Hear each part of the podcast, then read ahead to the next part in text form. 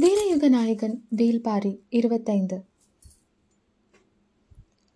வயது பழுத்த முதுகிழவர். தோளிலே விழுந்து புரளும் நரைமுடி பற்கள் உதிர்ந்து விட்டன. ஆனாலும் கண் பார்வை மட்டும் அப்படியே. அதுவும் இரவாகிவிட்டால் கண்களின் ஒளி மெருகேறிவிடும் போல. அரண்மனை தாழ்வாரத்தின் வழியே தளர்ந்து நடந்து வரும் திசைவேளரை சுற்றி. தலைமை மாணாக்கர்கள் நால்வர் வந்தனர். நேற்றிரவே அரண்மனைக்கு வந்து சேர்ந்த அவர் நண்பகலில்தான் புது மாளிகையில் வரையப்பட்ட காலக்கணக்கை பார்க்க வருகிறார். அவரது வருகையை எதிர்பார்த்து காத்திருந்தான் அந்துவன். அரண்மனையின் தலைமை கணியன் அவன்தான்.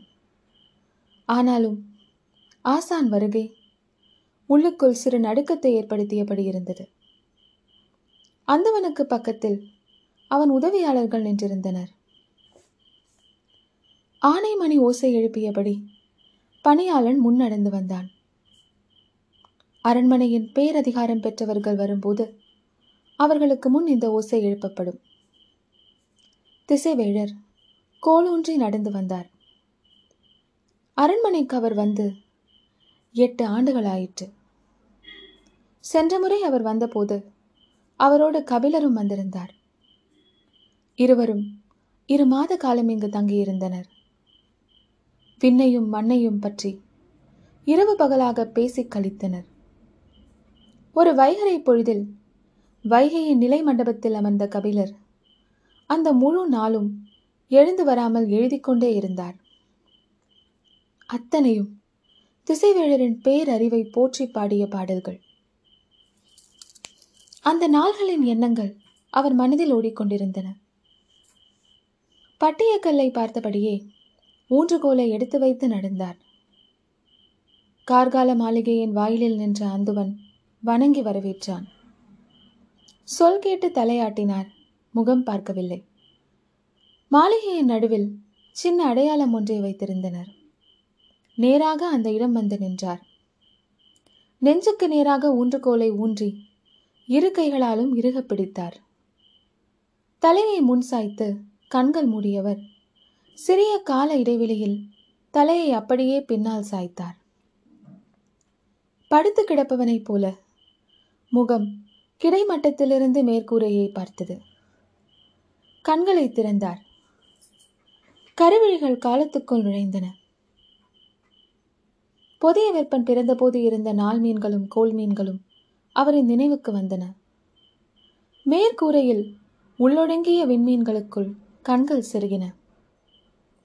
உடலையோ கழுத்தையோ சுற்றாமல் கருவழிகளை சுழற்றி மேற்கூரையின் முழு வட்டத்தையும் பார்த்து முடித்தார். தலை முன்வணங்கி கோல் நோக்கி கவிழ்ந்தது. என்ன சொல்லப் போகிறார்? என்பது அறிய அந்தவன் ஆவலோடு இருந்தான். அமைதியான அந்த மாளிகையில் மெல்ல ஒலித்தது திசைவேழரின் குரல். பொதிய வெப்பன் பிறந்த நாள் என்ன? அந்தவனுக்கு விடை உடனே நினைவுக்கு வரவில்லை. சற்றே நிதானித்துச் சொன்னான். வளர்பிறையின் எட்டாம் நாள். எந்த பொழுதில் பிறப்பு நிகழ்ந்தது? அதிகாலையில். நீ செய்திருக்கும் பிழை என்ன? விளக்கமளிக்கும் வாய்ப்பு எதுவும் இந்த வினாவில் இல்லை.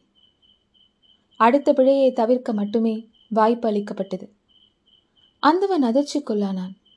கண்களை அகலத்திறந்து மேற்கூரையை பார்த்தான். ஒன்றும் பிடிபடவில்லை. திசைவேழர் கூறினார் வளர்பிறை நாள்களில் கதிரவன் எழுவதற்கு முன்பே நிலவு மறைந்துவிடும். கதிரவனும் நிலவும் இல்லா புலர்காலை பொழுதில்தான் புதிய விற்பன் பிறந்தான். ஆனால் நீ வானத்தின் மேற்கு விளிம்பில் எட்டாம் நாள் நிலவை வரைந்து வைத்திருக்கிறாய். இதன் பொருள் என்ன தெரியுமா? உறைந்து போய் நின்ற அந்தவனுக்கு விடை சொல்ல நாய் எழவில்லை. ஓவியம் குறிப்பது வளர்பிறையின் எட்டாம் நாளே அல்ல. அந்தவனுக்கு வியர்த்து கொட்டியது. திசைவேழர் மேலும் தொடர்ந்தார். மற்றவற்றில் தவறுகளின் அளவை பொறுத்து பாதிப்பின் தன்மை இருக்கும். ஆனால் காலக்கணக்கில் அப்படியல்ல பெரியதோ சிறியதோ. பிசகு பிசகுதான். கனப்பொழுதில் எல்லாம் குலைந்துவிடும். சொல்லியபடியே வேனற்கால பள்ளியறையை நோக்கி நடந்தார். அது மேல் மாடத்தில் இருக்கிறது. ஏறிச் செல்ல தன் மாணவர்களை தான் அனுப்புவார் என்று நினைத்திருந்தான் அந்துவன். ஆனால் திசைவேழரின் கால்கள் படியேறிக் கொண்டிருந்தன. தலைமை அமைச்சர் முசுகுந்தரன் முன் யானைப்பாக நிறுத்தப்பட்டிருந்தான். பாண்டிய நாட்டின் பெருவிழா நடந்து கொண்டிருக்கும் இந்த நேரத்தில் இந்த சிக்கல் தொடர்பாக விசாரிக்க தாங்கள் வர வேண்டுமா? என்று முசுகுந்தரிடம் அரசாங்கத்தின் களஞ்சிய தலைவர் வெள்ளிக்கொண்டார் கேட்டார். இப்படி ஒரு கோர நிகழ்வு நடந்துள்ளது என்பது நம்மிலும் மேலுள்ளவர்களுக்கு தெரியாது. ஆனால் கீழ்நிலை வீரர்கள் காதோடு காதாக இதைத்தான் பேசிக் கொண்டிருப்பார்கள். இப்போதே இதை பற்றி விசாரித்து தண்டனை வழங்கினால் அந்த வீரர்களின் காதுகளில் தானாக போய் சேரும். விழா காலத்தில் ஒழுங்கை உறுதிப்படுத்துவது முக்கியம். அதற்கு தேவையான அச்ச உணர்வை ஊட்ட வேண்டும். அதற்கு இது நல்ல வாய்ப்பு. அதை ஏன் தவற விட வேண்டும்? என்றார் முசுகுந்தர். நிர்வாகத்தை நடத்தி செல்லும் மூதறிவாளர் முசுகுந்தர் என்பது அவரது ஒவ்வொரு செயலிலும் வெளிப்படுவதாக எண்ணி மகிழ்ந்தார் வெள்ளிக்கொண்டார். தனித்திருந்த அந்த மாளிகைக்கு இருவரும் வந்தபோது கோட்டை தளபதி சாகலைவனும் யானை கட்டுத்தறியின் பொறுப்பாளன் அல்லங்கீரனும் அங்கு இருந்தனர். விசாரணைக்காக வரவழைக்கப்பட்ட மற்ற நான்கு வீரர்களும் பாகனுக்கு பின்னால் நின்று கொண்டிருந்தனர்.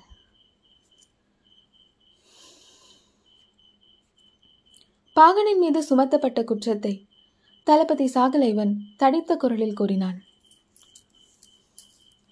யானையை விட்டு பாகனும் கப்பலை விட்டு மீஹானும் தப்பிக்க அனுமதி இல்லை.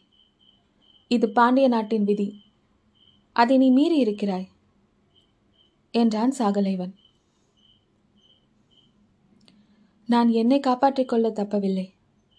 அதை காப்பாற்றவே முயன்றேன் என்றான் பாகன். மதம் கொண்ட யானையை எப்படி காப்பாற்ற முடியும்? அதற்கு மதம் பிடிக்கவில்லை. மதம் பிடிக்கவில்லையா?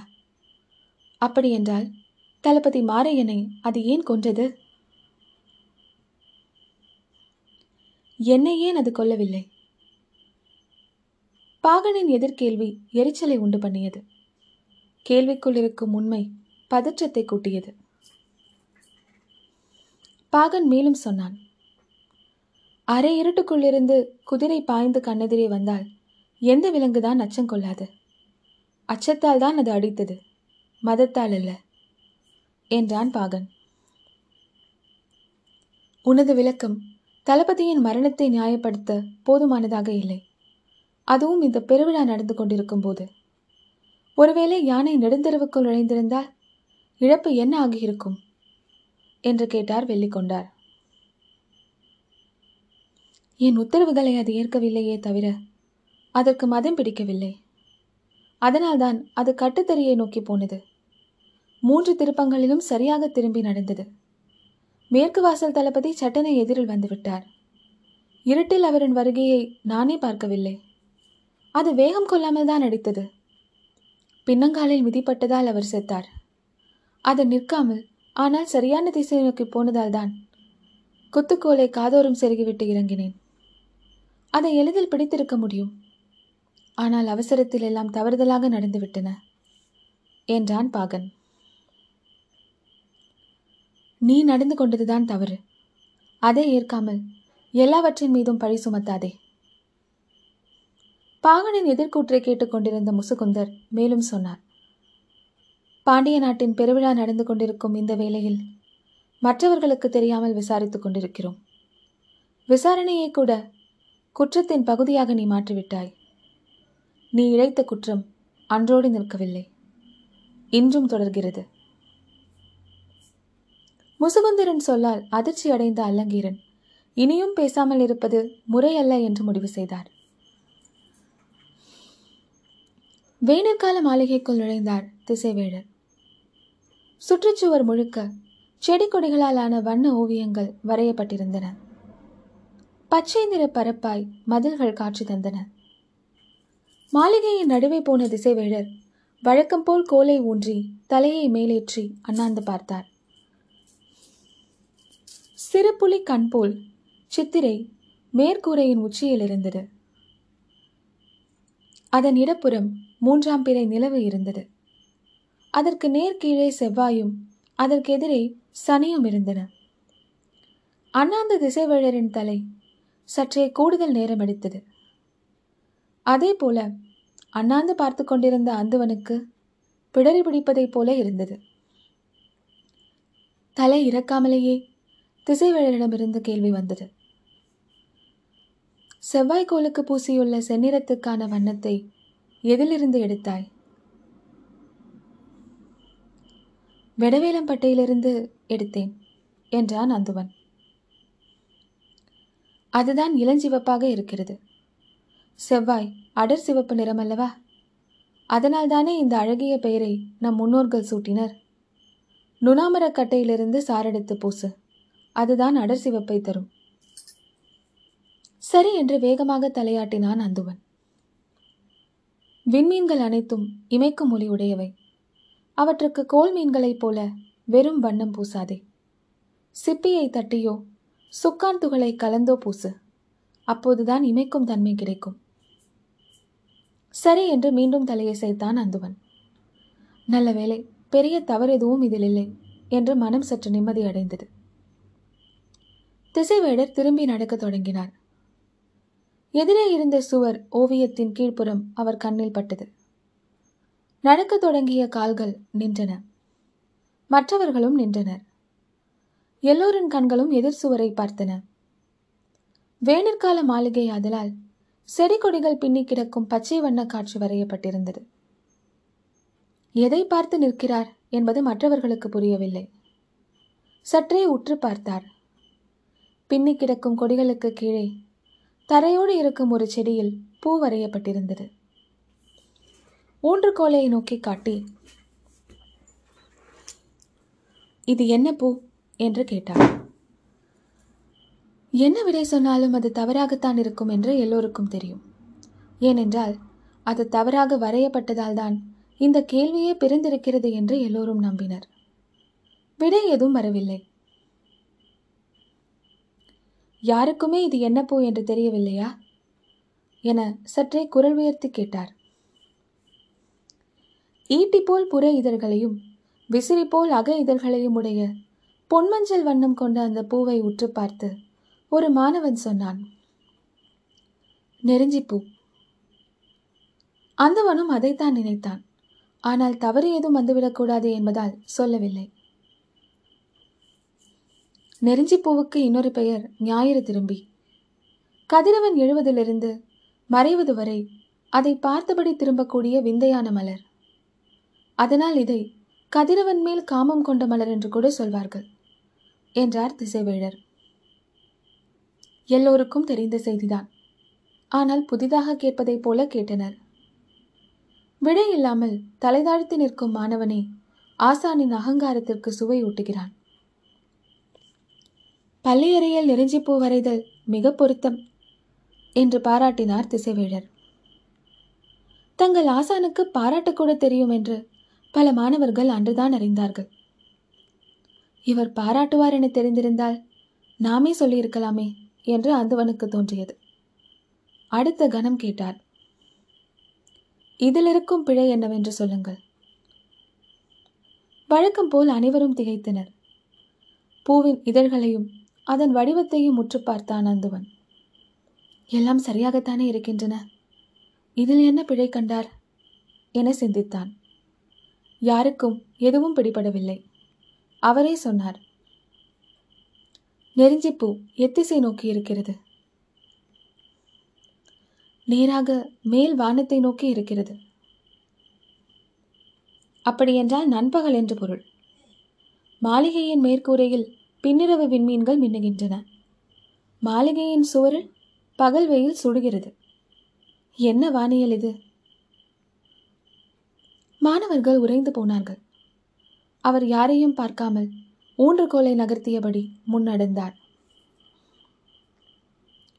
ஒரு காலமும் கட்டுப்பாட்டுக்குள் அடங்கா பெருங்கிழவன்தான் அல்லங்கீரன். அவன் பேச ஆரம்பித்ததும் விசாரணையின் சூழலே மாறியது. வந்திருக்கும் மண்ணீட்டாளர்கள் அவசரமாக அனுமதிக்கப்பட வேண்டியவர்கள் என்பதை மாரையன் உணர்ந்திருந்தான். ஆனால் கோட்டை கதவை அவனால் திறந்துவிட முடியவில்லை. எல்லா அதிகாரங்களையும் காமக்கிழத்தியின் படுக்கை அறைக்குள் வைத்துக்கொண்டு நீ இருந்தாய். அதுதான் சிக்கலுக்கு காரணமே என்றான் அல்லங்கீரன். அல்லங்கீரனின் குற்றச்சாட்டு சாகலைவனின் முகத்திற்கு நேராக எகிரியது அவனுக்கு கதவை திறக்கும் அதிகாரம் இருந்திருந்தால் இரவு நிலை உணவு கொடுப்பதற்கு முன்பே கட்டுத்தறிக்கு செய்தி சொல்லியிருப்பான். யானையும் கதவை திறந்து விட்டிருக்கும். எந்த சிக்கலும் ஏற்பட்டிருக்காது. ஒரு மரணத்தை வைத்து நிலைநிறுத்தப்பட்ட அதிகாரத்தை கேள்வி கேட்காதீர்கள் என்றார் வெள்ளிக்கொண்டார். மாரியன் கதவை திறக்க அவ்வளவு முயன்ற பொழுதும் சாகலைவன் காமக்கிழத்தியின் கட்டிலை விட்டு அகலாமல் இருந்ததுதான் அதிகாரத்தின் கோர வடிவம். நான் அதைத்தான் கேள்வி கேட்கிறேன் என்றான் அல்லங்கீரன் எல்லாவற்றையும் அறிந்துதான் விதிகள் வகுக்கப்பட்டுள்ளன. அவற்றை கேள்விக்கு உட்படுத்தும் அதிகாரம் யாருக்கும் வழங்கப்படவில்லை என்றார் வெள்ளிக்கொண்டார். அறிவாலும் குணத்தாலும் எடுக்க வேண்டிய முடிவை விதிகளாலும் கட்டளைகளாலும் எடுக்க முடியாது.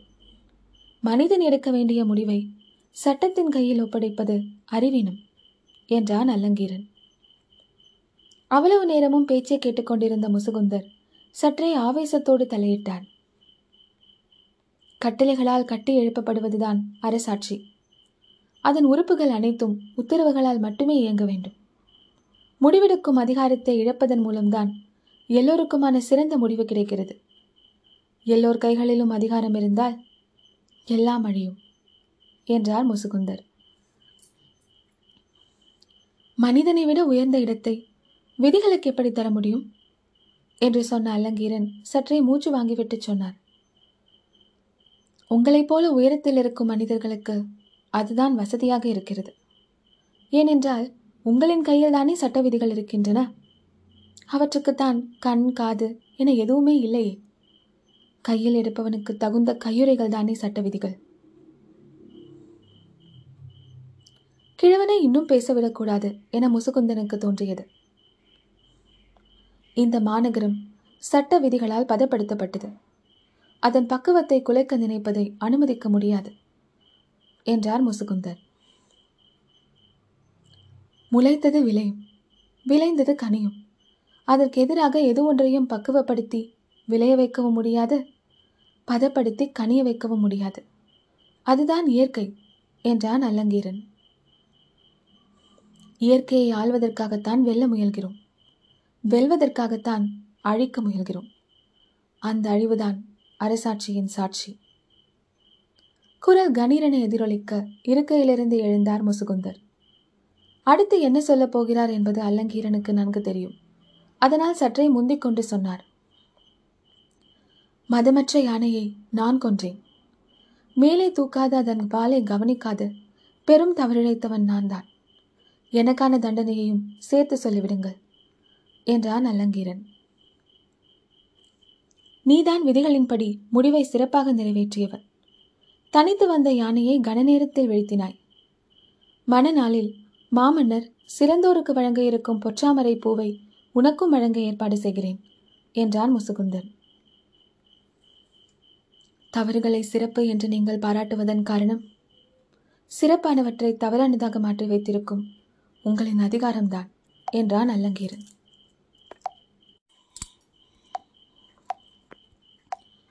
திசைவேழர் பாண்டரங்கத்துக்குள் நுழைந்தார். மாணவர்கள் பின்தொடர்ந்தனர்.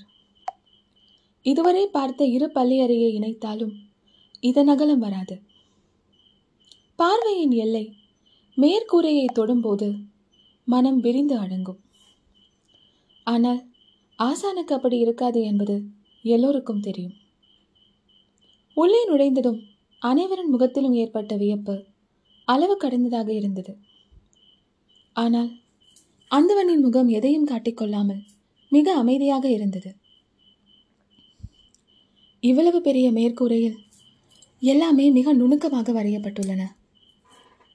பாணியில் வரையப்பட்டதில் மிகப்பெரிய மேற்கூரை இதுதான். இதை சரியாக வரையத்தான் மாதக்கணக்கில் பணி செய்தேன். இதை பார்த்து ஆசிரியர் சொல்லப்போகும் அந்த பாராட்டுச் சொல் போதும் வாழ்வுக்கு என்று காத்திருந்தான் அந்துவன்.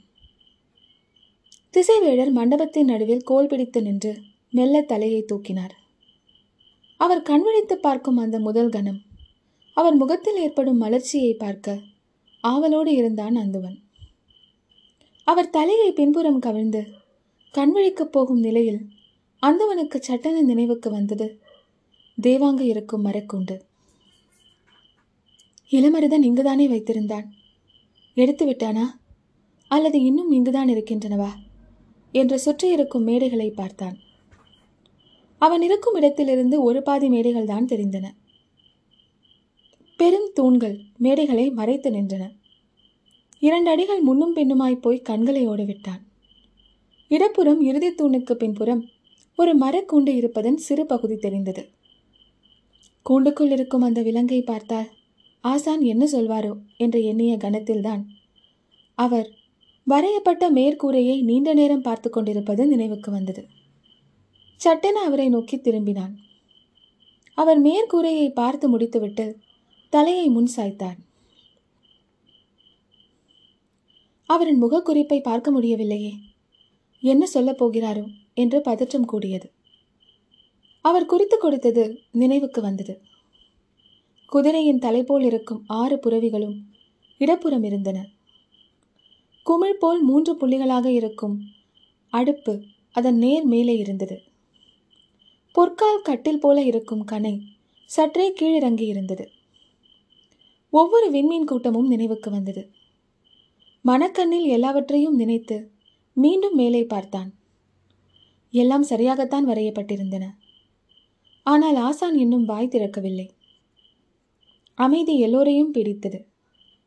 மெல்லிய செருமல் வந்தது. என்ன சொல்லப் போகிறார்? என்ற ஆர்வத்தோடு இருந்தனர் இந்த வானியல் அமைப்பு எதை குறிக்கிறது? குரல் இறுக்கமாக இருந்ததை ஒரு சிலர் மட்டும் உணர்ந்தனர். வினாவுக்கான விடை யாரிடமும் இல்லை. மற்றவர்கள் அந்துவனையே பார்த்தார்கள். தயங்கியபடி அந்துவன் சொன்னான் பேரரசரின் பிறந்தநாள் அமைப்பு இதுவல்ல. பேரரசியாரின் பிறந்தநாள் அமைப்பும் இதுவன்று. வேறு யாருடையது என்று என்னால் உய்தறிய முடியவில்லை ஆசானே. மனிதனுக்குரிய நாளை நினைவுபடுத்துவது மட்டுமா வானியலின் வேலை? அது இயற்கையின் காலமானி அல்லவா? திசைவேழரின் சொல் புதிய திறப்பை உருவாக்கியது. வியப்போடு தலைநிமிர்ந்து மேலே பார்த்தான். ஒன்றும் பிடிபடவில்லை. ஆசாரன் குரல் கணீரென ஒலித்தது. இது மேற்கு மலையில் பெருமழை பெய்து வைகையில் வெள்ளம் பெருகும் கோல்நிலை பாண்டரங்கத்தில் ஆடலும் பாடலும் செழிக்க பாண்டிய நாட்டில் உழவும் வணிகமும் தழைக்க இந்த கோல்நிலையே அடிப்படை. இது பிறந்த காலத்தை குறிப்பதல்ல இந்த பேரரசன் சிறந்த காலத்தை குறிப்பது. வாயடைத்து போனார்கள் அனைவரும். வானியல் பேராசானின் அறிவு கண்டு மெய்மறந்து நின்றபோது அவரின் குரல் அதைவிட கனத்து ஒலித்தது. இதில் நீ செய்த பிழை என்ன தெரியுமா? அடித்தொண்டையிலிருந்து வந்தது கேள்வி. அந்தவனின் உடல் உதறியது. அவன் நிமிர்ந்து பார்த்தான். மேல்கூரையை கண்கள் சுற்றின. தலையும் சுற்றியது. ஆசானின் குரல் வெளிவந்தது. வெள்ளி வெறும் கோல் அல்ல மழைக்கான கோல். ஆனால் அது தெற்கே விலகி இருப்பது மழையின்மைக்கு அறிகுறி. நீ எங்கே வரைந்து வைத்திருக்கிறாய் பார். அந்தவன் திரும்பி மேற்கூரையை பார்த்தான். வெள்ளி தெற்கே விலகி இருந்ததை பார்த்த கணத்தில் உச்சந்தலையை தாக்கியது ஆசானின் ஊன்றுகோல் துவண்டு விழுந்தான் அந்துவன். பாண்டரங்கத்தை பாழுமரங்காக்க பார்த்தாயா? குரல் கேட்டு நடுங்கினான் அந்துவன். மன்னியுங்கள் ஆசானே. என்னை மன்னியுங்கள். உடனடியாக சரிப்படுத்துகிறேன். பொறுத்தருளுங்கள். அந்தவனை விட அதிக நடுக்கம் இருந்தது ஆசானின் கைகளில்தான். காலத்தை கணித்தல் எளிதல்ல. கன நேரத்தில் எல்லாம் மாறிவிடும். நீ என் தலைமானவன் என்பதால் தான் உன்னை அரண்மனைக்கு அனுப்பினேன். அந்தவன் பாய்ந்து வந்து திசைவேழரின் காலை பிடித்தான். அடுத்து என்ன சொல்லப் போகிறார் என்பதை அவனால் உய்தறிய முடிந்தது. ஒரு வாய்ப்பு கொடுங்கள் ஆசானே. மறுபடியும் பொருத்தமாக வரைந்து காட்டுகிறேன். அந்தவனின் கதிரல் ஓசை கேட்டுக்கொண்டே இருக்க திசைவேடர் பாண்டரங்கத்தை விட்டு வெளியேறினார். கோட்டையின் வெளிப்புறம் இருக்கும் காட்டு அரணது. அங்குதான் யானைகளுக்கான வட்டரங்கு இருக்கிறது. முசுகுந்தரின் தீர்ப்பை நிறைவேற்ற எல்லோரும் வந்திருந்தனர். முதலில் பாகன் அரங்குக்குள் அனுப்பப்பட்டான். இன்னும் சிறிது நேரத்தில் யானை உள்ளே நுழையும். சுழல் அரங்கில் யானையிடம் தப்பி பாகன் ஓட வேண்டும். அவன் ஓடி தப்பித்தால் குற்றமற்றவன். மிதிப்பட்டு செத்தால் பாவமற்றவன். இதுதான் போட்டியின் விதி. போட்டி தொடங்க இன்னும் நேரம் இருந்தது. அதே சமயம் முடிவு எல்லோருக்கும் தெரிந்தே இருந்தது. பரம்பின் குரல் ஒலிக்கும்.